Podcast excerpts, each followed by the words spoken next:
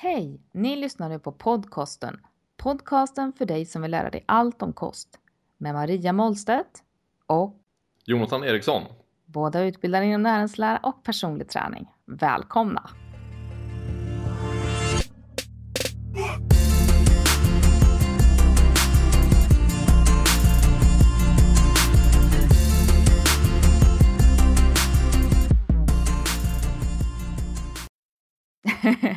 Jonathan!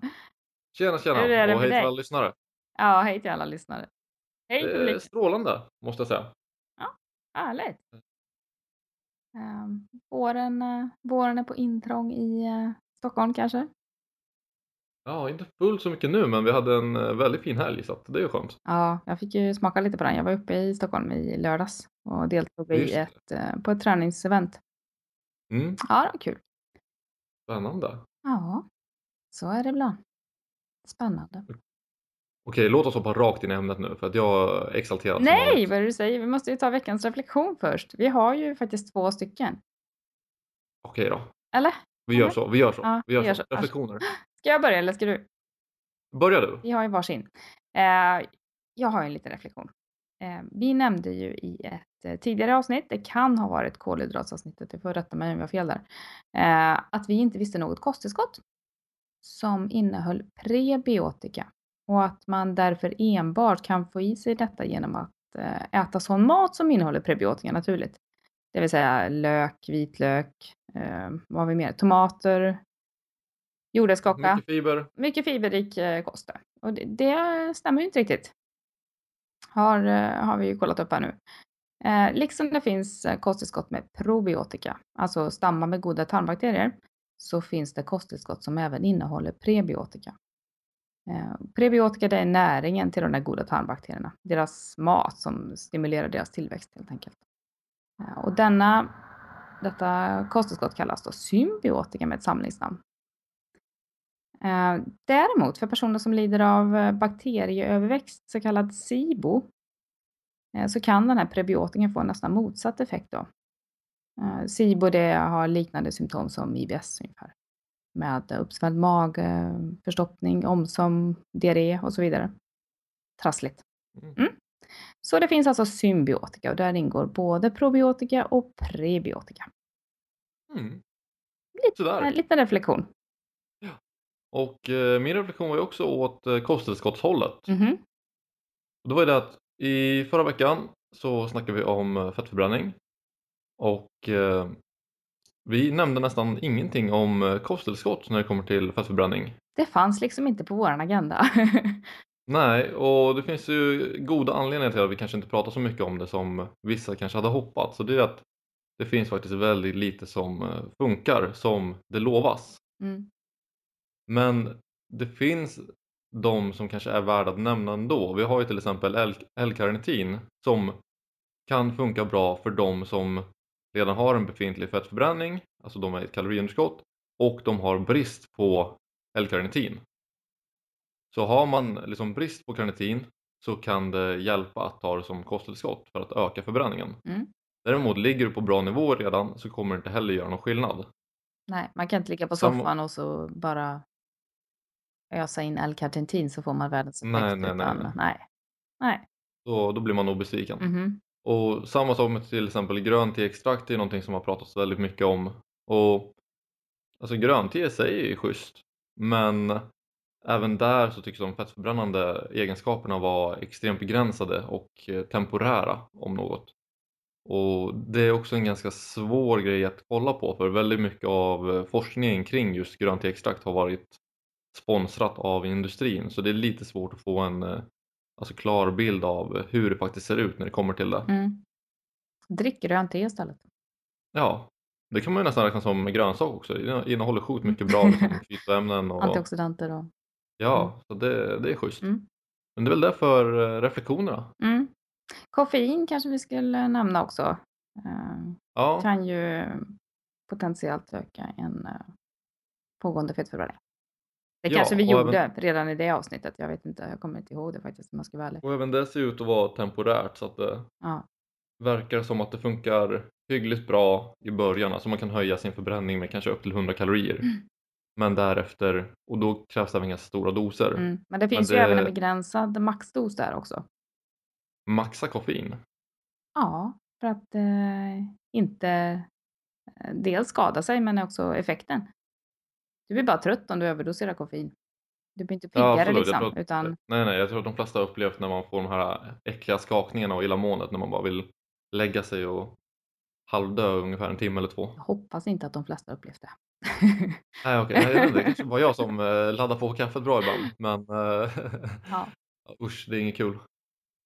ja, nej men är man ute efter koffein då kan man ju dricka kaffe kanske. Ja, Mm. det är rätt schysst. Ja men det var väl då våra reflektioner där. Kan, nu, nu kan vi ju dundra in i veckans ämne tycker jag. Ja, Ja, och det är muskeluppbyggnad. Mhm. Ehm, vi ska idag prata om vad man ska tänka på för att stimulera och optimera muskeltillväxt, det vill säga muskeluppbyggnad. På tränarspråk så använder vi ju gärna hypertrofi. Eh, om det finns några genvägar och finns det några myter? Klart det gör. Ja, det är väl det vi tänkte diskutera i dagens avsnitt. ja. Men innan vi tuggar heta potatisar så ska vi ju reda ut vad muskler egentligen är, eller hur? det är lika bra att börja med grunderna va? Mhm. Vi har ju haft den strategin i samtliga avsnitt och Ja. ska nog inte bryta det. Eh, vi har i våra kroppar närmare 650 olika muskler. Och i och med det så utgör muskelvävnaden närmare halva vår kroppsvikt. Eh, det finns tre olika typer av muskler. Vilket jag kanske tror att inte alla är medvetna om. Vi har dels den glatta muskulaturen. Den som exempelvis finns eh, i våra tarmar och blodkärl. Eh, och den glatta muskulaturen den kan vi inte direkt styra med vårt medvetande. Vi kan alltså inte säga till våra tarmar att knåda lite hårdare eller kontrahera lite snabbare. Utan de där rörelserna sker ju ändå. Sedan har vi hjärtmuskulaturen. Eh, Och det är den som utgör hjärtats vägg helt enkelt. Eh, Det kanske man inte tänker på att hjärtat delvis är en muskel, men eh, så är alltså fallet. Och inte heller hjärtmuskulaturen kan vi styra med viljan. Däremot så kan vi faktiskt välja att ge oss ut på exempelvis en löptur och på så vis påverka muskelns arbetsintensitet indirekt. Mm. Är ni med på den? Ehm, och detsamma gäller eh, delvis för den glatta muskulaturen. Då. Eh, genom att vara aktiva i vår vardag så underlättar vi tarmperistaltiken, alltså tarmens rörelsemönster. Mm, så indirekt kan vi påverka de här. Sedan har vi skelettmuskler. Den muskelmassa som vi kanske framförallt tänker på då vi pratar om muskler och som utgör huvuddelen av kroppens muskelvikt och antal. Dessa muskler de är till skillnad från övriga typer direkt viljestyrda. Jag kan säga till min biceps och spänna sig. Jag behöver inte ens Mm. uttala det, jag behöver bara tänka det, så gör han det. Så smidigt. Ja, det är så smidigt. Ett tur också. Eh, skelettmusklerna de har ju flera cellkärnor också. Vilket är en förutsättning för att de eh, markant ska kunna växa i storlek. Så vi har glatt muskulatur, vi har hjärtmuskulatur och vi har skelettmuskulatur. Och det är ju skelettmusklerna som vi kommer att prata vidare om utifrån det här. Så kan vi väl säga.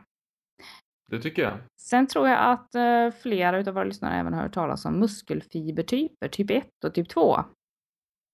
Och, eh, typ 1, det är de här långsamma.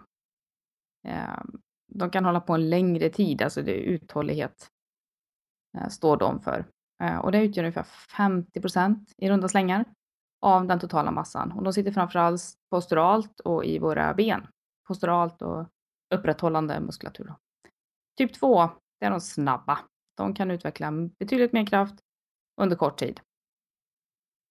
Mm. Och typ 2 delar vi även in i, nu ska vi inte gå in på det, men typ 2 delar vi även in i 2A och 2X. Härligt, då har vi det sagt. Där har vi grunden. Eh, Ja. Vad är skelettmusklernas funktion då? Ja, de är ju ganska smidiga när man vill förflytta sig till exempel. De kan utveckla kraft nog att dra i leder. Alltså de Mm. fäster ju mellan olika skelettdelar kan man väl säga lite enkelt. Och när de spänner sig så kan vi då få en rörelse i ja, leder eller liksom stabilisera upp en led så att den inte sladdar runt helt fritt. Mm. Och eh, det är väl det absolut viktigaste som vi tänker på i alla fall att ja, utan dem så skulle vi inte kunna få någon rörelse gjord överhuvudtaget. Och sen kanske vissa prioriterar att de ser jävligt bra ut, liksom om de är utvecklade. Men de är också, liksom, har en funktion som en energibank så att om vi är liksom i en svältsituation så kan vi faktiskt ta energi från dem. Även om det är någonting som är väldigt sorgligt för alla typ bodybuilders som vill hålla uppe liksom, så mycket massa som möjligt så kan kroppen ändå använda det som ja, nöd, nödbank för energi. Mm. Och det är också en effektiv mineraldepå. Så om vi till exempel skulle bli för sura eller för basiska i vårt blod så kan vi ta mineraler från muskelvävnaden och eh, jämna ut den här ojämnheten i vår eh, blod-pH. Mm. Så då slipper vi dricka citronvatten på morgonen vilket också är ganska schysst. Det är säkert pH-balansen där ja. Mm. Ehm, Och sen blir de ju varma, mycket genom friktion. Liksom du har ju hela tiden när de rör på sig så alstrar det en viss värme. Mm. Så det är väl eh, det är egentligen det som är deras liksom primära funktion, att vi ska kunna röra på oss annars hade vi varit väldigt sladdriga och stillaliggande. Ja, nej, jag håller med. Jag har inget att tillägga egentligen. Nej, Eh, muskulaturen i benen har ju även en, en pumpeffekt på blodet. ja precis, så det hjälper ju blodet att ta sig tillbaka till hjärtat när det Ja. Känns tungt. Det är väl ingenting man tänker på kanske. Nej, Men eh, så är det. Eh, och mm. om vi ska gå in på det riktigt intressanta här för ändå dagens avsnitt är ju hur vi kan maximera muskeluppbyggnad. precis. Och då måste vi kolla på tre olika faktorer framför allt. Och det är att vi har ju en proteinsyntes, det vill säga att musklerna drar åt sig kan man säga extra aminosyror för att kunna växa. Mm. Och sen har vi protein, alltså muskelproteinnedbrytning. Det är alltså när kroppen bryter ner protein från musklerna för att eh, liksom styra upp någon annan funktion i kroppen i stort sett. Och de två tillsammans bidrar till en eh, alltså muskelproteinbalans. När syntesen är högre än nedbrytningen så kommer vi alltså addera massa till våra muskler. Är däremot nedbrytningen högre än vad syntesen är så kommer vi att förlora massa från våra muskler. Lite Så. grann eh, precis som vi pratade om fettbalansen där i tidigare avsnitt, eller Mhm. hur? Med fettförbränning. Kroppen är eh, fiffig när det kommer till balanser. Mhm, jag gillar det. Och vi vet att styrketräning höjer alltså muskelmetabolismen. Så efter styrketräning så kan vi omsätta ungefär 2-3 gånger så mycket eh, protein i muskeln som vi egentligen kan utan. Vilket är varför man helst styrketränar och sen liksom försöker äta mycket protein. Mm. Men vi kan även växa utan att eh, styrketräna utan bara liksom, ja, äta bra mängd protein och liksom man kan ju se alltså vissa som är tyngre kommer ju komma liksom, när de deffar ner kan de vara mer, eller hålla mer muskelmassa helt enkelt. Mm. Även utan någon direkt styrketräning innan bara för att deras muskler har växt under kaloriöverskottet och proteinöverskottet som tidigare har funnits. Ja, Och är man tyngre så utför man ju styrketräning bara varannan dag. Det räcker ju att resa sig ur soffan så har man gjort en Ja precis. benböj. Och eh, när man kollar på just vad det är som skapar ju den här liksom ökade proteinsyntesen och nedbrytningen så brukar man kolla på de essentiella aminosyrorna. Det är de som är intressantast och eh, viktigast när det kommer till att vi ska bygga musklerna och öka syntesen. Dessa finns ju som sagt i fullvärdigt protein så det här betyder inte att du måste köpa ett EAA-tillskott för att få i dig dem utan det går lätt att få i sig genom olika proteinkällor. Mm. Och då kan vi se att EAA på egen hand är väldigt effektivt på att höja upp syntesen i musklerna. Och vi har ju också det här med nedbrytningen att EAA sänk, alltså det ökar eh, insulinutsöndringen på så sätt att insulinet kan sänka nedbrytningen av musklerna. Det kan EAA alltså göra helt på egen hand utan kolhydrater eller någonting. Vi snackade om hur eh, leucin är väldigt effektivt på att höja Mm. insulinutsöndring. Mm. Så där har vi en dubbeleffekt från de liksom, vanliga proteinerna. Och eh, när man sen kollar på om man skulle ta bort för att liksom verkligen identifiera vad det är som händer så har man gjort så att man har gjort eh, möss immuna mot insulin, alltså man gör dem man slår ut så de inte kan producera insulin nog. Och även där kan man se att eh, upphöjningen av syntesen är liksom fullt normal även utan insulin när man ger dem EAA. Så det verkar som att insulin i sig inte behövs för att höja syntesen. Det vill säga att det kanske inte är nödvändigt att ladda i sig 100 gram kolhydrater efter träningspass för att försöka höja insulinet så mycket för att öka muskelbyggnad. Utan det kan gott på egen hand eh, sänka nedbrytningen. Det där är ju väldigt för, intressant, eller hur? Ja, för det är ju ganska vanligt att folk ja, vill ha en massiv gainer med mm. 70 gram eh, malto eller vad det nu kan vara i det. Mm. För att öka uppbyggnaden. Och det kanske finns en anledning till varför de har blivit kallade fat gainers också. För man tänker inte så mycket på att eh, det är sjuk mängd energi.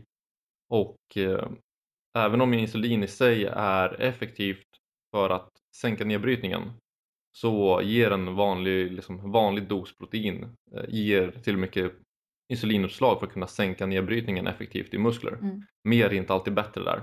Nej. Nej. Så genom att höja just syntesen och sänka nedbrytningen med en redig dos protein så kan man alltså höja proteinbalans, alltså proteinmuskelbalansen. Då kan man hamna positivt i den där. Ja. ja.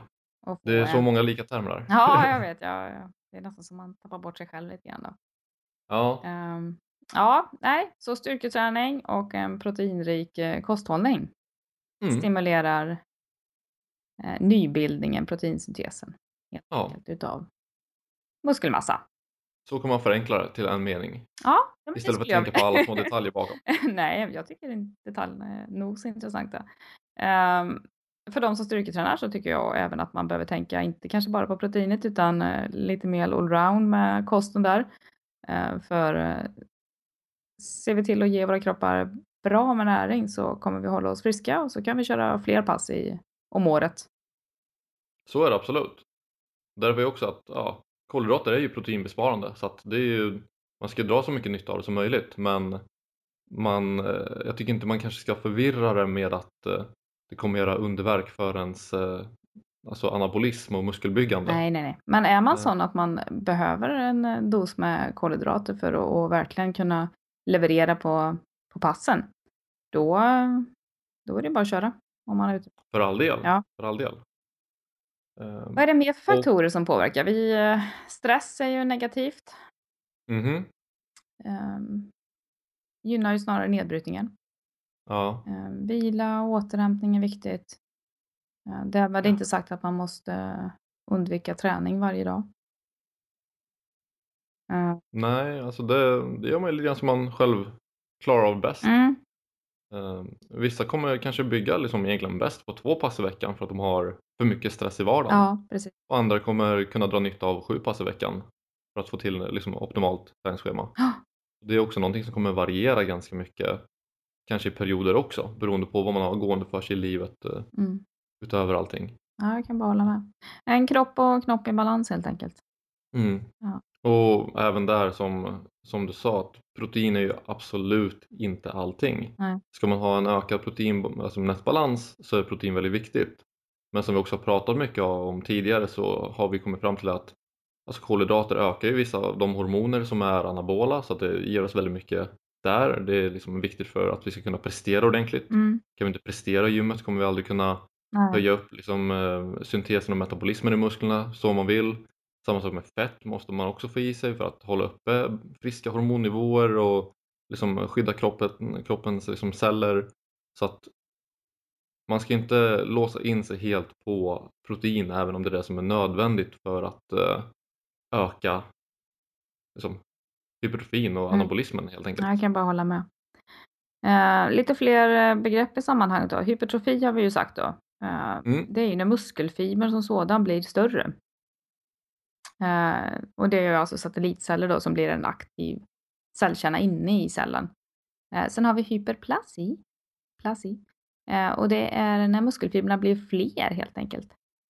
Mm. Eh, så satellitcellen istället för att, att bli en aktiv cellkärna inne i muskelcellen så bildar den en ny muskel, muskelfiber. Och mm. satellitceller, eh, hur kan vi, det är en sorts eh, stamcell om jag förstår det rätt. Som liksom ligger i mellan cellväggen och fascian. Mm. bindväven då. Vi kan väl helt enkelt säga att det är de som är egentligen ansvariga för att se till att musklerna bygger. Mm. Så vissa individer kommer ha olika mängder av satellitceller. Och eh, kan man öka mängden satellitceller så kan man också öka hur snabbt man kan bygga. Mm. Tyvärr så är det ju inte någonting som kanske kroppen jättegärna gör efter ett tag. Utan eh, det som ökar satellitceller är ju, vi har ju kreatin som är egentligen den enda lagliga Mm. metoden vi kan Mm. liksom öka mängden satellitceller. Och sen finns det liksom de som dopar för att öka mängden satellitceller. Ja, Ehm, tyvärr. Och hyperplasi är väl som jag förstått det ingenting som man har sett ske hos människor va? Eh, Jag vet att tror inte djur- att, däremot så tror jag inte att man kan se skillnad på vad som ger vad och man kan liksom inte sortera det där. Eh, om jag förstår det hela rätt. Mm. Som, jag, som jag har förstått det just med hyperplasi Mm. Det är någonting som eh, Dante Trudel bakom DC Training eh, pratar väldigt mycket om. Och han föreslog att man skulle utföra extremt smärtsam stretching Oh. under ja, upp mot tre minuters tid Oj. för att lägga extrem stress på musklerna för att då muskel, eh, alltså det skulle ske den här liksom splittningen av muskler för att skapa nya fibrer. Aha. Och eh, det är någonting som man har sett i djurstudier hos fåglar till exempel som flyger väldigt långt. Mm. De upplever eller liksom drar nytta av det här. Men jag tror aldrig man har sett det hos människor. Nej, jag- vet att man inte kan eh, isolera effekten och så vidare. Men man vet att styrketräning Mm. i alla fall eh, ger hypertrofi. Absolut. Så det är ni med mig, tjejer också. Ja. Och eh, på tal om tjejer så kan vi faktiskt prata lite om det här när det kommer till eh, muskelbyggnad. Och genus. Ryggen, Mm. ja. För det är ändå ganska intressant. Där, är vi någon, där har vi haft liksom väldigt länge har det pratats om hur eh, ja, tjejer har mindre potential för styrka i överkropp, eh, liksom mindre potential för muskelbygge. Det har varit ganska mycket liksom fram och tillbaka där. Och det har man forskat ganska mycket på nu på senaste. Och man kan säga att alltså ett kilo muskelmassa hos en kvinna är inte på något sätt svagare än ett kilo muskelmassa hos en man. Utan det som eh, män har som fördel är att under puberteten så har män en tendens att lägga på sig mycket extra muskelmassa. Så de får liksom eh, starta med mer muskelmassa från tidig ålder. Nästan som kvinnan gör tvärtom där. Vi har ju snarare en Mm. tendens att lägga på oss eh, fettmassa där under puberteten. Ja. Och även eftersom kvinnor generellt håller mer fett Mm. så blir det också skillnad i viktklasser om man kollar mellan olika sporter. Och ska hålla mer fett. Mm. Ja, absolut. Mm. Eh, Men som man kollar till exempel på styrkelyft eller tyngdlyftning så kan man se att även i samma viktklasser så ligger männen ofta lite före. Men skulle man korrelera det till eh, alltså fettfri massa istället så skulle det vara en, eh, liksom en minimal skillnad. Jag tror inte det skulle vara någon skillnad alls i hur eh, det skulle se ut liksom med eh, kraftutveckling. Mm. Och det, det tycker jag är ganska intressant Ja. just för det är någonting som man har trott länge att det skulle vara så att ja, men män har mycket mer explosiva muskelfiber eller Ja, liksom, ja, hur det ser ut där. Men det tycks inte vara någon, någon som helst skillnad Nu egentligen. har vi slagit hål på den myten också då. Skönt. Ja, precis. Så var starka, våga vara starka.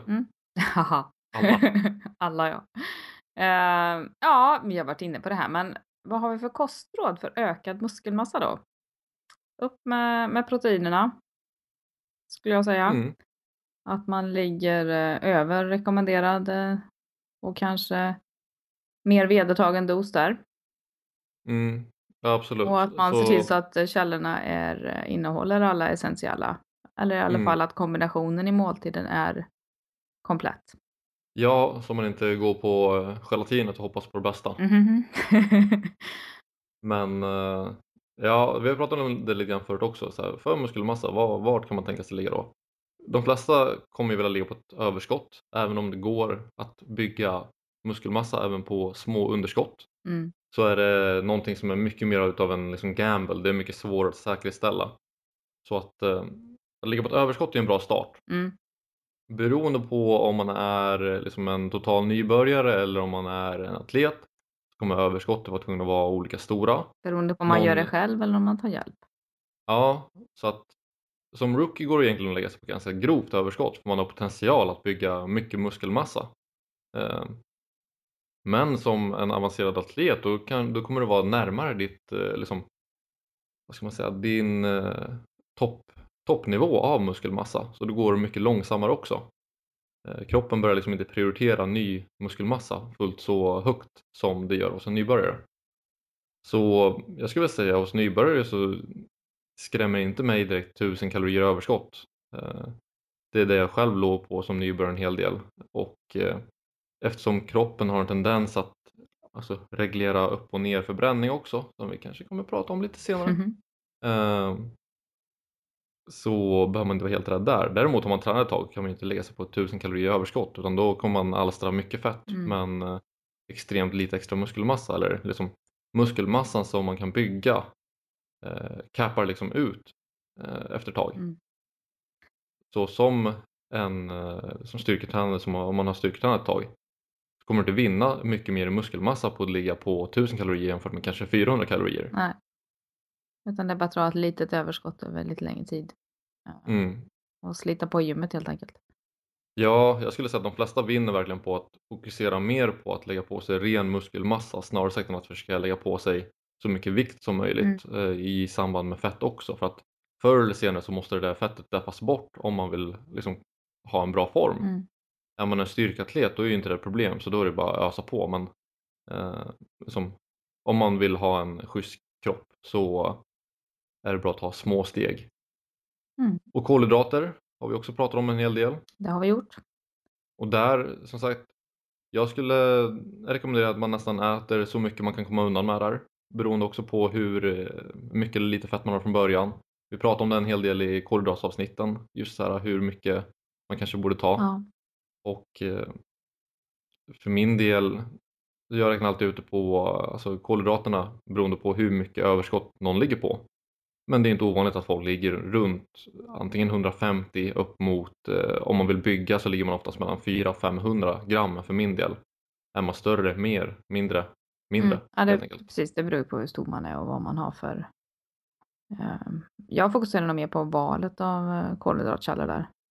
Mm. Än, än mängden som sådan. Så att man får i sig allt man, allt man behöver. Och att det är Mm. bra grejer.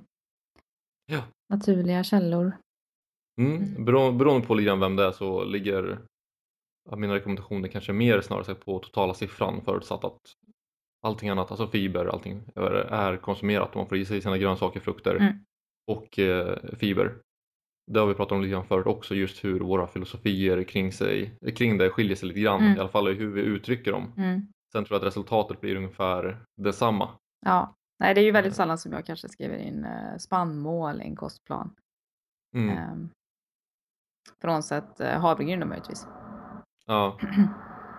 ja, nej för min del så brukar de innehålla det mesta. det måste jag. Ja. Och eh, sen också protein. Så vi pratade om förut hur det ökar proteinsyntesen. Mm. Men i kaloriöverskott så i och med att man hela tiden har, liksom, ligger i ett överskott så behöver det inte heller ligga fullt så högt. Utan man kan ju klara sig ofta på liksom 1,8 till 2 gram eh, protein per, per kilo kroppsvikt. Och det är inte så mycket. Det är mindre än vad jag skulle rekommendera för någon som deffar. I och med att kroppen inte gör det fullt så prioriterat att eh, liksom, försöka bryta ner kroppen under ett underskott. Nej, som liksom, när vi har överskottet så skyddar den muskelmassa på ett annat sätt. Då det finns liksom ingen, Tydligt, ja. ja, det finns ingen prioritet att bryta ner, alltså bryta ner muskelmassan.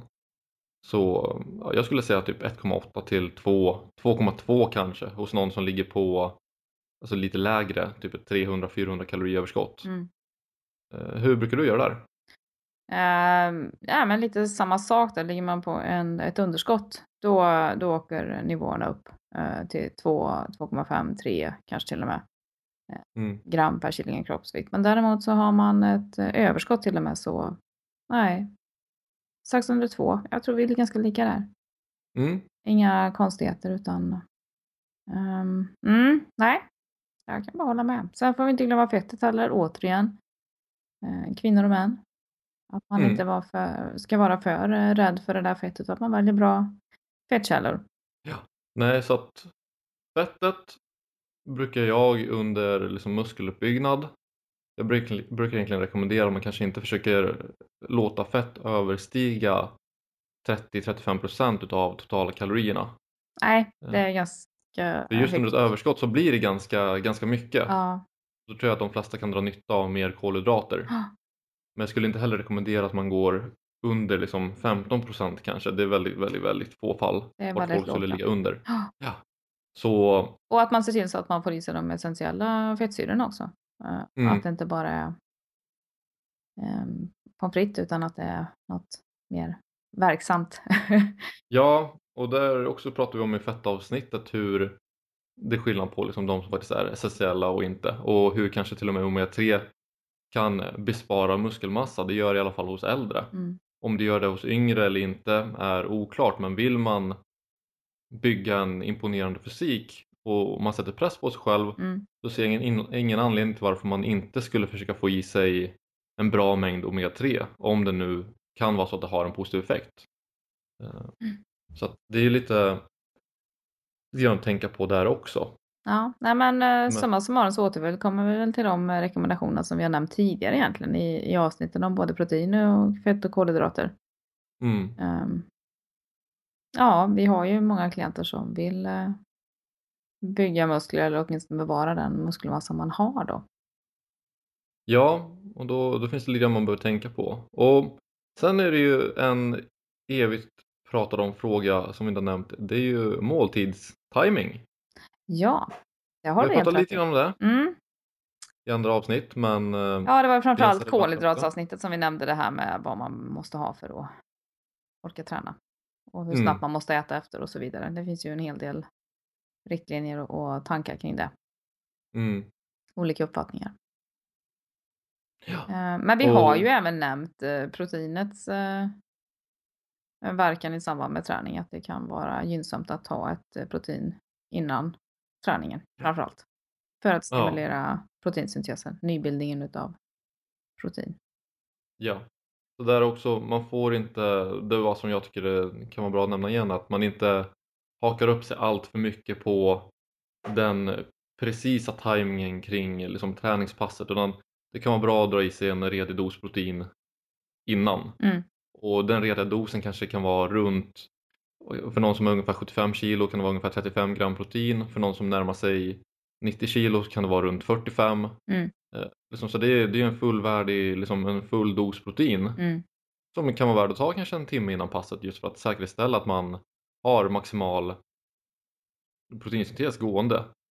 Eh, både liksom innan, under passet och sen kommer ha det strax efter. Så man hinner hem och äta liksom. Ja, hem och laga mat. Återigen.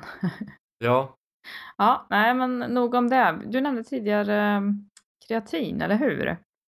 mm. Eh, det var nog du som nämnde det tror jag. det kanske var jag som nämnde det till och med. Ja, men då tycker Ja. jag, ska jag fortsätta prata om det då? Kör på, jag tycker Eh, du gjorde ett bra race där. Så jag skrev ju faktiskt för inte så himla länge sedan ett inlägg i, eh, i min blogg på renstyrka.se som jag tänkte läsa direkt ur faktiskt. Eh, jag pratar lite mer om kreatin och sen kan vi prata lite mer om det i efterhand sen, du och jag Jonathan. Ja. Eh, jag skrev följande. Kreatin är ett naturligt förekommande ämne som kroppen själv producerar i njurar och i lever. I kosten finner vi kreatin framförallt i rött kött och då eh, nämner man 4-5 gram per kilogram kött. Eh, Men det förekommer även i fisk. Utav kreatin så bildas kreatinfosfat Eh, som fungerar som energidepå vid anaerobt arbete, alltså förbränning utan tillgång till syre. Så med andra ord kommer du att orka lite mer i ditt anaeroba arbete, aktiviteter såsom sprint, styrketräning, om depåerna är väl fyllda. Kreatin kan även intas som kosttillskott och även om effekten är tillfällig så verkar utkomsten över tid. Det vill säga att de där extra repetitionerna som troligen bidragit till hypertrofi, muskeltillväxt, är effekter som kvarstår även efter avslutad period med en något högre konsumtion av kreatin. mm. Ett eventuellt överskott med kreatin, om man äter mer än vad man eh, behöver, omvandlas till kreatinin och utsöndras via njurarna. En individ som har fullt fungerande njurar behöver alltså inte oroa sig för överkonsumtion Särskilt inte via naturliga källor såsom kött. Nej. Det kan vi också säga att alltså, det är inte jättemånga som äter ett kilo rött kött om dagen för att komma upp i en rekommenderad dos av kreatin. Nej, det, nej, det är ganska mycket. Ja, de flesta brukar ju, man brukar säga att de flesta behöver ta, om de vill ta kreatin, vilket jag rekommenderar att nästan alla gör, så brukar man ta mellan 3 till 6 gram per dag beroende på hur mycket man väger. Mm. Och eh, Det framgår ju på, Så- på eh, förpackningar och så vidare. ja, de flesta säger att ja, 5 fem gram om dagen brukar man säga att de flesta Mm. ska ta. Men eh, många kommer klara sig på lite mindre beroende på hur mycket man väger. Mm. Eh, Sen har ju och- inte alla, alla märker ju inte av det där, så man får inte något gensvar. Eh, nej, Och jag vet inte om det är klart eh, varför det är ju så, men man har väl teorier i alla fall om att det skulle kunna vara så att man redan har en så hög egenproduktion att, att det liksom inte tillför någonting. mm, det kan ligga där. Jag vet faktiskt att man håller på att kolla på att göra en studie om det här just nu. Mm. Eh, Jag hörde en intervju med en bara häromdagen. Och de pratade om att de skulle kolla på hur det kommer sig att vissa svarar positivt på kreatin och koffe- koffein medan vissa inte upplever någon sorts ökad prestation av det. Så att eh, det kollar man lite grann på men just idag tror jag inte det finns något klockrent svar. Nej. Ehm, Det som också kan vara värt att nämna när det kommer till kreatin är ju det här med att det kan bidra till ökade satellitceller. Ja, Vilket är massivt om man vill bygga massa. Det är någonting man verkligen borde vara väldigt mån om. mm. Det är väldigt billigt, det är extremt efterforskat. Mm. Jag tror det har gjorts en bra bit över 600 studier kring kreatin. och det kreatin vi pratar om nu, det är den typen som eh, benämns som monohydrat då. Ja, Kanske ska förtydliga det, för det finns ju flera olika typer av kreatin på marknaden. mm. Nya och eh, lite äldre. Och monohydraten är väl den som den huvudsakliga, forskning, huvudsakliga forskningen har utförts på, eller hur? ja, och där också monohydrat har ju visat sig vara lika effektiv som alla andra dyrare former också. Ja, och den är ju Så- billig som sagt. Billig som stryk, eh, lättillgänglig, ger sjukt bra resultat i gymmet. Alltså, jag, ser inte att, jag ser ingen anledning direkt till varför man inte skulle ta det om man är mån om sin styrketräning. Flera kan ju vara lite sådär eh, fundersamma inför viktökningen. För det är ju så att kreatina binds i musklerna och det, detta sker då med hjälp av vatten. Så vanligen så går man upp något kilogram. Eh, sen Mm. vet jag även de som får problem med magen av eh, monohydrat då. Och att man därför ja. väljer att eh, inte, inte konsumera. Jag, jag har läst om de mystiska väsen som får problem med magen. Men du har inte stött på dem det. eller? Jag har aldrig stött på någon. Nej. Så att, eh, Ja, men jag bor med en så du, så ja. Jaha okej, men ser. Jag, jag började nästan tro att de var som spöken Nej, liksom. Så att, Jaha, eh, verkligen. ja, nej men det, det ser där. Ja. Då, ja, det är verkligen en god anledning att undvika det i sådana fall, för det är inget kul. Nej, det är bara att lägga ner.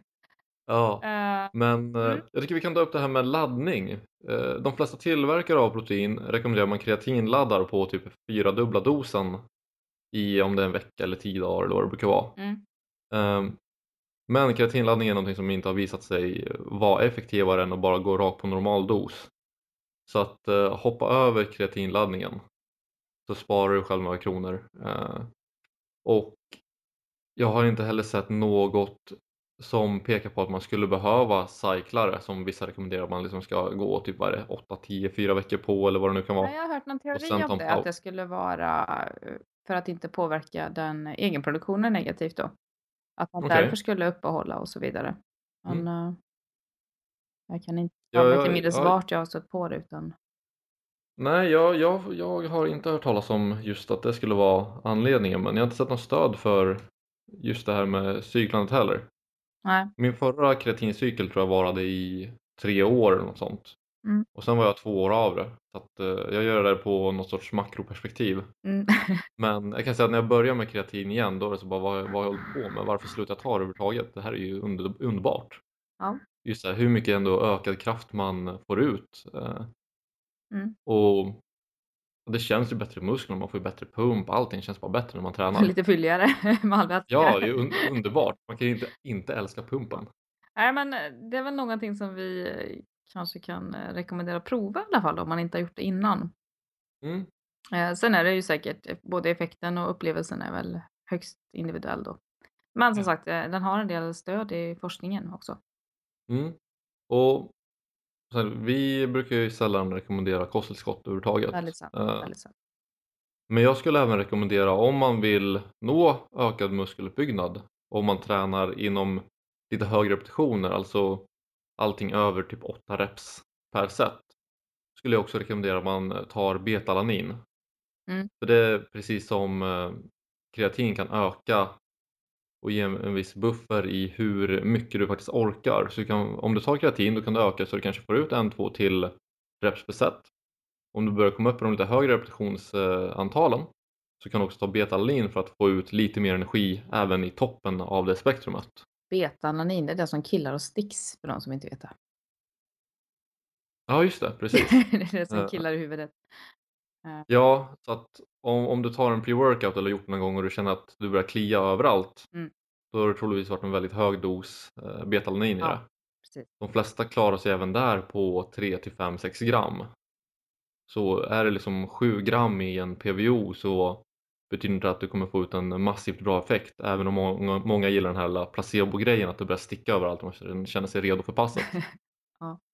Eh, Samma sak med koffein som vi nämnde förut. Koffein kan också vara eh, väldigt positivt. Vissa kan ta i mer och liksom upplever inte trötthet i sin aktivitet på samma sätt.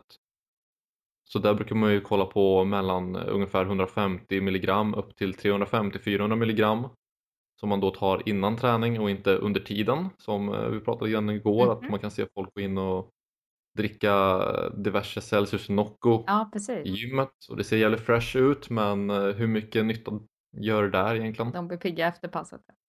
Ja, Är det någonstans, eh, verkningstiden på koffein är väl 30-40 minuter till och med, så att det är ju ja, ja, sen effekt då om man drar den i, i gymmet. ja och framförallt om man tränar kväll och man drar Ja, koffein under gympasset. Det enda man ger sig själv då det är sömnproblem. Det har ändå ganska lång halveringstid så att det kommer ta ganska lång tid innan koffeinet är ur systemet. Mm. Och även om man tycker det går bra att som, somna och så så kommer det påverka en sömnkvalitet. Mm. Och som sagt sömnen är också jäkligt viktig för att man ska återhämta sig ordentligt och kunna bygga eller bevara muskler. ja precis. Så är det är ett kretslopp det där. Ehm, Mm. för att, du nämnde ju en mängd där på koffein. Jag tänkte man kan ha någonting att referera till. 200 milligram, det är väl ungefär vad som är i en eh, stark kopp kaffe. Mm. Eh, jag tror även att många av de här burkarna med kolsyra i ligger någonstans där, eller strax under. Man ser en Red Bull tror jag ligger på 75, alltså en normal stor Red Bull, så en liten kanna. Okej. De ligger runt 75 milligram. En dubbel espresso har för mig ligger runt 150 milligram, alltså lite mindre än en vanlig, eller en stor Mm. bryggkopp. Mm. Ehm, så att det går ju liksom att räkna ut ungefär vilka doser och där måste man också känna av. Jag vet att eh, när vi under min utbildning pratade om koffein så fick vi siffran 400 milligram som effektiv för fettförbränning. Okej. Var på 50% av klassen köpte koffeintabletter, tryckte i sig fyra stycken för att gå ut och typ promenera eller köra intervaller. På en gång. Det var de flesta, ja. Det är bara att de flesta började bli så jävla illamående och mådde dåligt och fick de här liksom skakningarna utav koffeinet. Mm. Då de inte tänkte på att deras kvalitet på deras intervaller och liksom längden på deras träningspass kortades ner avse- avsevärt bara för att de mådde dåligt. Mm. Så de där liksom extra 100 kalorierna de kanske skulle kunna ha bränt de gick rakt i stupet bara för att de slutade tidigare. Mm. Så man måste också se liksom där hur mycket mår man bra av. Jag vet om jag får i mig för mycket koffein innan träningspass så kan jag känna mig för stressad så jag får svårt att verkligen fokusera och Ja, ta ut ordentligt. Koffein har inte bara fördelar. Nej, nej, nej. Nej, så det gäller att man hittar någon sorts dos vart man känner att man hamnar i en bra zone. Mm. Eh, Och likadant där att man inte... eh, Ja, att man, att man faktiskt inte tar det jämnt då kanske. mm. Eh, För man utvecklar ju någon form av tolerans emot det och man upplever inte samma Piggelin-känsla efter ett tag. Nej, ja, där, koffein kan jag verkligen rekommendera att man tar i cykler. Mm. Så att känner man att man liksom tar upp mot fyra koppar kaffe om dagen och känner att det är vad man behöver för att fungera då kanske det är dags att ta en paus. Och även om det kommer vara svårt att ta en paus så kan det vara värt att ta ja, men, ungefär två, tre veckors paus Mm. så man får tillbaka en viss känslighet till det. Och Då Det, kan man också börja dra nytta av det igen. det är när man tar en eh, paus som man också märker av kanske hur, hur beroende vad man var utav det. Man får huvudvärk och så vidare och man blir helt trött Ja, och det kan vara en mardröm ibland. Ja. Så att eh, nej, ta och ge er själva en kaffepaus kanske. Mm.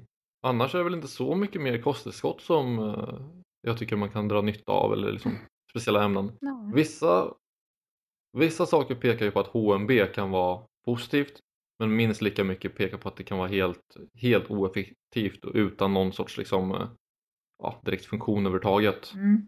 Så det är någonting man kanske ja, kan köpa om man känner att man har pengar över, man är inte rädd att förlora det och kasta dem rakt i sjön. Mm. Då kan det kanske vara värt att eh, ta det också liksom, innan och efter träningspass. Men alla Men- de här kosttillskotten, så det är ju inga genvägar på något sätt. Först så måste man göra det andra rätt och riktigt och sen kan man kanske ha en effekt utav att eh, toppa eller addera Ja, någonting så att säga. Så att, Ja, det är verkligen toppen av pyramiden. Så Ja. att har du inte basen, liksom, kosten sitter inte som den ska, sömnen sitter inte som den ska, träningen inte som den ska, då kommer du inte kunna rädda det genom att eh, trycka i dig liksom, några fans kosttillskott, med balla namn. Liksom. Nej. Utan eh, allting annat måste sitta först och sen kan man börja pika med Mm. det här extra. Liksom. ja, nej men nog om det. Nu har kosttillskottet fått en eh, kvart utav programmet. Ja, Ehm, har vi några fler myter? Vi har redan nämnt lite grann. Vi har pratat om eh, grisbulk. Eh, eh, grisbulk har vi pratat om. Vi har eh, Mm. eh, omvandla fett till muskler. Det är ju lite samma anda där. Mm. Och där, som jag, sagt, jag nämnde lite kort där att man kan under ett underskott bygga lite muskler. Och det som sker är att man kan ju, alltså om kroppen prioriterar muskelmassa tillräckligt högt så kan man under ett underskott använda sig av energi från fettet som man förbränner för att bevara och även bygga muskelmassa. Men nå- någonting som sker väldigt, väldigt långsamt, det är väldigt ineffektivt Mm. och eh, väldigt få kommer träna tillräckligt intensivt för att få det att ske. Mm. Däremot kommer ju inte fettet i sig bli till muskler utan det har ju med att man får i sig mycket protein genom kosten och sen att den skiftar liksom prioriteten vart energin kommer ifrån och vart den stannar. Eh, Mm. Men det är aldrig så att man kommer liksom bränna fettet och sen blir det magiskt muskler utan att någonting annat ligger och eh, vad ska man säga, kokar i bakgrunden. Och det sammanhanget om något eh, gynnas utav tränings, styrketräning. Mm. Ja, det skulle, det skulle aldrig funka utan Nej. ordentligt hård styrketräning. Eh, Mm. Och sen har vi det här med hur muskler ser ut. Mm, just det. Vissa är ju lite rädda för att de ska lyfta tungt och få de här fyrkantiga musklerna som man ser alla springa runt med. Eller hur det nu var. Okej. Eh, och det är ju inte så att lyfter du fem reps kommer du inte få en fyrkantig muskel och lyfter du 35 reps till failure kommer du inte få en mycket slankare muskler. Utan Tänk lite bodypump där va? ja, muskelutseendet påverkas inte utav vilket repetitionsantal du använder. Nej. Så att eh, du kan få samma resultat med båda när det kommer liksom ren muskeltillväxt. Men utseendet kommer inte skilja sig. Nej, det är våran genetik där som spelar in. Mm. Svårt att påverka. Det är väl egentligen... Det var eh, väl lite myter då, jag tror. Har ju, vi har ju gått igenom. Jag hoppas att vi har lyckats slå hål på, på en del genom, genom det här programmet i alla fall. Ja, det känns som det. Mm. Det känns som vi faktiskt har täckt det mesta. Liksom, även om vi touchar bara träningsdelen lite, lite lätt i och med att vi fokuserar på kosten här. Vi försöker ju Det verkligen. känns som vi har... ja. ja, det går ju inte att undvika när det liksom kommer till ett så specifik grej som liksom, muskelbyggnad och träningen är en extremt stor del utav det. Ja. Men... eh, Mm. Ja, det, Ja, men ska vi gå vidare till veckans fråga då?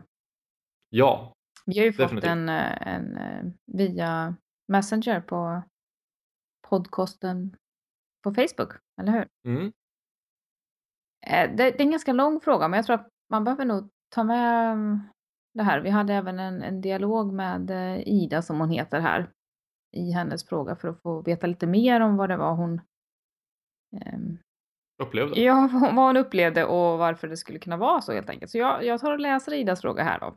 Mm, Eh, Ida skriver. Jag har en fråga som jag väldigt gärna skulle vilja få svar på. Som ingen har kunnat förklara. Jag har sedan cirka två till tre år tillbaka varit något underviktig, men tränar tung, tung styrketräning eller intervaller sex dagar i veckan i snitt. Jag har IBS, alltså en irriterad tarm då, och alla problem man kan ha med magen. Mm. Så jag äter sedan cirka ett och ett halvt år tillbaka en paleoinspirerad kost. Eh, inte jätterik på kolhydrater, men med mycket frukt, grönsaker, pumpa, grova rotfrukter och ibland potatis och så vidare. När hon skriver att den inte är jätterik på kolhydrater så avser hon väl mer traditionella kolhydratkällor kanske som pasta och bröd och såna här saker. Då. En parentes. Eh, jag är viktstabil, cirka 52 kilo till mina 168 centimeter. Så till mitt problem. Eh, jag har inte problemet att jag får sug efter socker eller godis eller har lätt för att överäta det, utan jag har ett extremt fettsug. På kvällen, efter mitt kvällsmål, så kan jag gå loss och äta en halv kokosoljeburk slash mandelsmörburk på exempelvis eh, sötpotatisskivor eller annat som man kan ha pålägg på. Eh, jag känner mig inte nöjd eller någon mättnad utan kan hålla på hur länge som helst. Så varför har jag sådant problem med att sluta äta fett och får ett sådant sug efter fett? Eh, det vill säga bra fett då som hon uttrycker det som kokosolja, smör, ost, mandelsmör och så vidare. Alla jag pratar med blir förvånade och säger att de aldrig hört något liknande. Eh, Likaså är det om jag äter lax. Jag blir inte mätt eller nöjd. Jag blir mer mätt och nöjd med en lika stor bit torsk. Så borde det inte vara? Frågetecken. Alla säger att fett mättar, men det gäller definitivt inte mig. Hjälp med stora bokstäver. Eh, det är en lång fråga som sagt. Eh, har varit hos en homeopat, en alternativmedicinare, och hon trodde att tillskott av solrosle Gitin, kan det heta så? Skulle hjälpa mig. Det. Eh, men nej. Eh, sen är det ju inte att jag springer till affären på kvällen och köper ett paket smör, men tar gärna en sked kokosolja. Så kan jag inte sluta sen. Även fast jag tänker att denna gång kommer det räcka med en sked. Det ska bli spännande att höra era tankar.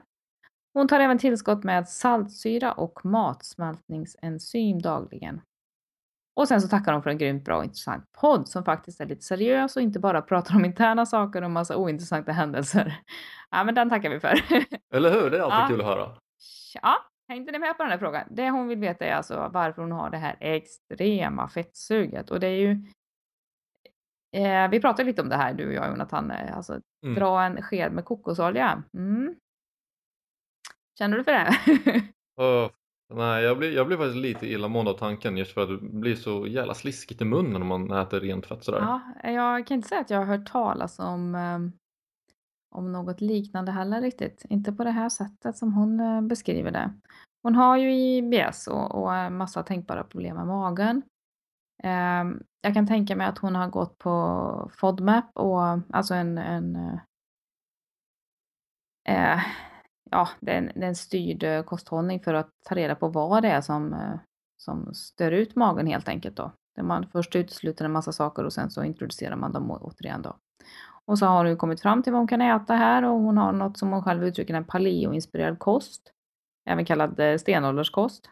Eller hur? Mm. Man äter eh, grön och rotsaker och, och protein, kött och så vidare. Eh, även naturliga, ganska ren kost skulle jag vilja säga. Har själv inget Ja, eh, emot den som princip. Säga. Ja. Mm. Och sen så tar hon ju saltsyra och matsmältningsenzym och det är ju för att underlätta matsmältningen och nedbrytningen utav eh, protein säkert med tanke på saltsyran. Mm. Mm. Sen vet vi Det man brukar ta det till. Ja, lite så. Vad är dina tankar Jonathan?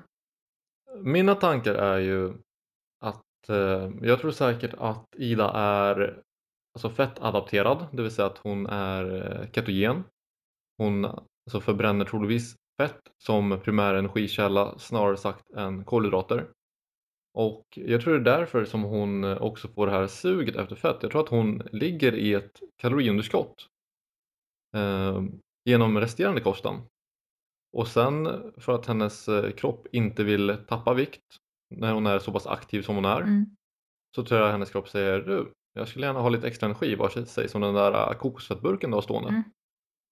Och sen äh, går hon mer eller mindre bananas på den. Mm. Så att jag, jag tror väldigt mycket med att hon äh, äter så pass lite kolhydrater som hon gör är nog varför hon också föredrar att få i sig fettet istället för att gå på någonting sött som ett sötsug som de flesta är ändå kolhydratadapterade alltså förbränner hellre kolhydrater än fett. Mm. Mm. Sen det här med att hon säger att hon inte blir mätt på fett på samma sätt som många säger. Det kan man också se hos folk som har följt till exempel LCHF eller liknande ett längre tag. Så verkar det som att mättnadskänslan från fettet försvinner över tid när man blir van med det här. Eh, Så det glömde jag fråga. I, ja men du ser, ett och ett halvt år har hon följt paleo. Mm. Och eh, när man har kollat på folks vanor när det kommer till spontan kalorisänkning genom LCHF så tycks den försvinna efter 6-7 månader ungefär vad jag har sett. Så jag tror att hon är så pass van med att äta den här men laxen och feta maten att hon inte längre reagerar på den som eh, ja, avsevärt mättande jämfört med ja, till exempel protein som man säger med torsk som är effektivare på att mätta även Mm. under längre tid. Ja. Det är min tanke kring det Så hela. försöka få in lite mer eh, kolhydrater i kosten då. Sen så är hon ju säkerligen begränsad. Eh, och hon nämner ju inte att hon äter gluten till exempel och det är ju säkert en, eh, har ju säkert en orsak i att hon har den här EBSen då, att hon har upplevt sig må bättre utan det helt och hållet. Mm. Ja, så jag skulle, så att jag skulle försöka få i mig mer kolhydratkällor av sånt som hon kommer överens med. Mm. Om det är så att paleo har hjälpt eller om det är liksom att hon har fått bort eh, mycket mat med FODMAP så det har hjälpt eller vad det nu kan vara. Och ändå försöka att öka intaget av kolhydrater. Mm. Sådana som hon kommer överens med. Ja, energi också För- och då välja Ja. kolhydrater. Det är väl det som vi Ja. säger, att hon behöver äta lite mer. Eller vi säger, vi, vi eh, funderar på om det kan vara så att hon kanske behöver äta lite mer och eh, att hon då bör kanske välja kolhydratkällorna som hon eh, tål och mår bra utav. Ja, eftersom hon inte går upp i vikt av det här eh, liksom binge-ätandet så tyder det på att eh, liksom Vad sa du för Kalori. någonting? Binge-ätandet? Aldrig hört. Binge, alltså jag har glömt bort svenska ordet för det. När man har Alltså när man helt plötsligt typ dyker in i mat till exempel. Vissa kan äta en godisbit bit, du vet och vissa tömmer hela påsen. Ah, ja, okej. Ja, Tömmer hela påsen blir då en binge, bi- binge eating ah, helt okej. enkelt. Mm, jag är med. Um, genom att hon ändå håller sin vikt eh, med det här beteendet Mm. så pekar ändå på att eh, energibalansen stämmer för den här vikten i slutet av liksom dagen och veckan om man säger så. Ja, precis. Så jag, jag tror verkligen att det beror på att hon eh, annars med sin normala kost då, Mm. Ligger i ett underskott som hon då jämnar Mm. Med de här eh, cravingsen för fett. Mm. Ja, intressant. Eh, Du hade också Ja, någon... jag har eh, lite teorier här. Generellt sett, varför vi blir sugen på eh, sött eller fett. Någon, blir ju, någon är ju liksom chips, eh, eh, salt och fett och så vidare. Och någon är ju mer, eh, mer åt godishållet då. Eh, det har man väl sett att det kommer från tidiga vanor. Eh, nu är det inte så att hon är sugen på chips där, utan det är ju liksom som hon uttrycker det, ut- nyttigt fett. Eh, så att eh, det är nog inte någon, någonting vi kan dra nytta av här. Däremot så funderar jag på, hon nämner ju paleokosten där. Mhm. Och paleo generellt sett innehåller ju inga mjölkprodukter överhuvudtaget. Och det kan ju också vara så att hon har uteslutit laktosen helt enkelt i och med IBSen och de här mag och tarmproblemen. Eh, och vi vet ju det att när vi har brist på någonting så kan kroppen ge uttryck för det på olika sätt. Vi kan bli alltså besugna på olika saker, precis som du nämnde här Jonathan. Mm. Eh, och det gäller ju även de här mikronutrienterna där. Jag tänker spontant eh, på kalcium. Mm. Um, ska inte gå in så mycket djupare på det, men, men det tror jag kan vara någonting för henne att eh, supplementera med helt enkelt. Om hon inte tål de här Kalcium hittar vi ju dels i mjölkprodukter givetvis, men eh, även i grönkål, eh, bönor, spenat, alltså sådana såna råvaror som eh, någon med IBS kan ha svårt att få i sig. Ja. Eh, Så det kanske Ja. är någonting att eh, testa i alla fall. Och se om det kan Det vara kan det någon vara. sån brist som ligger till grund för, för det. Det Ja. var väl våra tankar. Ja, det, det var en intressant fråga och eh, väldigt kul att hon delar med sig av den. För att, eh, Ja. Roligt att ha någonting att fundera lite grann över sådär. Och är det någon annan där ute som upplever eller har upplevt samma sak och hittat någon eh, lösning på sitt problem så får dela gärna. Det tror jag både Ida och vi är jättetacksamma för. Ja, absolut. Bara in på Facebook och eh, podcasten och, och skriv av er lite där. Mm. Sen hade vi en fråga till från eh, på Instagram, eller hur? Ja, så vi har en signatur där, YSTLM85, om vi har fått det hela rätt. Ja, och Hen frågar efter hur det är med fetaost vid DEF. Eh, och DEF då tänker jag är någon form av definieringsprocess då, att man går på ett energiunderskott. Hon Mm. skriver, eller hen skriver att eh, jag får bilder på det till och från och undrar om det är bra att äta för ofta. Fetaost Jag alltså. tror det ska vara fordiller på det. Eh, Aha, vodiller, inte bilder. nej, konstigt om de skickar fetaostbilder till folk. jag får dille på det och undrar om Ja. det kan vara bra att äta för ofta. Jag korrigerar den. Mm. Eh, och där har vi ju, nyckelordet är ju för ofta. Äter man det för ofta då är det ju inte bra. Man kan ju äta det ganska ofta om man får att gå in med resterande kosten. Mm. Som vi pratar mycket om också. eh, Just det här med att det gäller att det är en viss balans. Så bidrar fetaosten till att det är, alltså blir en för energirik kost. Mm. Man alltså får i sig för mycket kalorier. Då är det kanske inte det bästa valet. Däremot får man det funka liksom i sin sallad eller sin mat eller hur man nu äter den. Mm. Om man fortfarande bevarar en balans som man vill uppnå så kan det funka hur bra som helst. Mm. Skulle jag säga. Jag blir lite nyfiken på varför hon, varför hon har ett så sug efter fetaost. Om hon bara tycker att det är gott eller om, om det är sältan i det. Så att hon är sugen på något salt. Ja, jo det, Om det är något sånt bra som liksom ligger till grund för den här. Den här, den här bilden, lå- eller den här kommentaren och frågan låg på en bild på en fetaoströra som jag hade eh, jag kanske delvis skyldig till den här gången. ja. Men någonting som också är värt just det här med att fetaost ändå är ganska kaloririkt är ju att känner man att man når kalorimängden väldigt snabbt när man äter det men man fortfarande är hungrig Mm. eller känner man inte riktigt kan äta sig så mätt som man vill kan det också vara bra att liksom byta ut den mot någonting som är lite mindre eh, energi vad heter det? dens Mm. skulle jag säga. Ja. ja. Och sen så eh, spårar det här mönstret lite. Är det någon särskild tid som hon är sugen på det? Ehm, är det något särskilt samband? Och, ja. Förlura lite kring det där med saltet om det är något sånt som kroppen behöver. Mm. Mm. Nej men hörru du, det var veckans frågor. Och eh, in och eh, gilla oss på Facebook och eh, lägga upp fler frågor. Eller hur? Mm. Det vill vi. Självklart. det är jättekul. Ja, vi, vi ser jättegärna en konversation med er lyssnare. Så vi brukar lägga ut lite små studier och frågor och så på sidan också. Så kommentera gärna. Är det någonting som du har frågor kring där eller liksom på någonting du känner? Var inte rädd för att skriva. Vi, vi ser gärna att fler skriver Mm. än liksom färre. Så att, eh, var absolut inte rädd för att komma med ja, frågor eller åsikter eller liksom vad som helst. Både på de posten vi delar och liksom om avsnitten.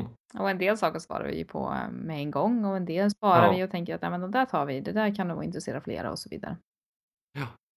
Och någonting som jag också vill uppmana alla till än en gång är att gå in och likea oss. Snälla, snälla, snälla. Och även lämna recensioner på iTunes och Stitcher och så. För att vi har en hel del lyssnare nog ändå, Mm, måste jag säga. Mm, verkligen.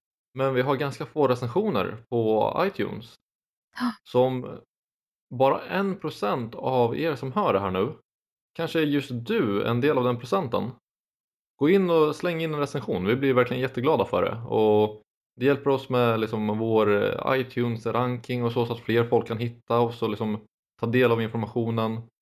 Jobbar du inom det här så dela gärna med dig av podden till kollegor så att ni alla kan diskutera avsnitten och dra nytta av det här. Mm. Eh, Ja. Någonting som jag också är jätteintresserad av att höra är Vem är du som lyssnare?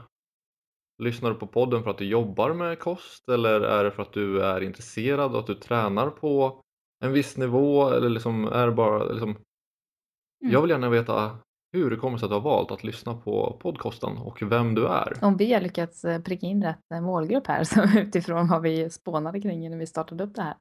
Ja, det hade varit jätteintressant. Ja, Eh, absolut. Så Och känner man att man inte vill skriva en jättelång recension på iTunes och Acast och vad det nu är så går det också bara att lämna ett betyg, eller hur?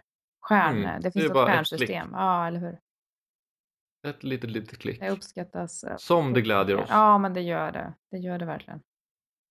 Ja, Så det är väl egentligen ett eh, bra, bra avslut på denna podd med lite uppmaningar där. ja eh, vi får väl också passa på att nämna nästa veckas eh, ämne. Det Yes. brukar vi försöka göra. Eh, och det är ju dels för att vi tycker att det är roligt att berätta när vi har kommit fram till någonting. Eh, men även för att vi vill uppmana att er lyssnare till att lämna lite frågor i ämnet kanske. Eh, vi har valt att kalla nästa veckas ämne problem med kaloriräkning. Problem med kaloriräkning. Vi nämnde ju Mhm. lite snabbt eller lite hafsigt i första avsnittet det här med energibalans och väldigt basic. Eh, Så nu är det dags att fördjupa det, eller hur? Mm. Och ta Absolut. upp alla de här eh, problemen och farhågorna som vi, vi möter i vårt Ja. arbete och hör talas om och så vidare. Eller hur? Ja, det finns ju massor av gånger man ser att ja, det går inte riktigt som det ska eller borde gå för vissa och det finns många grejer som spelar in och gör att just kaloriräkning som många ser på det blir eh, svåradapterat. Mm.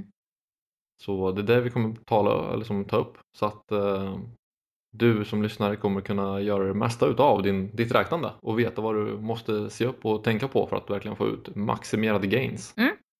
Nej, det blir ett roligt avsnitt. Det ser jag fram emot. Yes. Ja, men hörru du, då tar vi och tackar för oss, eller hur? Det gör vi. Ha det bra så hörs vi nästa vecka. Tja, tja. Ni har nu lyssnat klart på podcasten. Podcasten för dig som vill lära allt om kost med Jonathan Eriksson och Maria Mollstedt. gå in och like oss på Facebook på facebook.com podcasten. Glöm inte heller bort att recensera oss på iTunes eller Stitcher. Inte bara är det jätteroligt för oss att läsa din recension utan det hjälper också, också att nå ut till fler med vår podcast.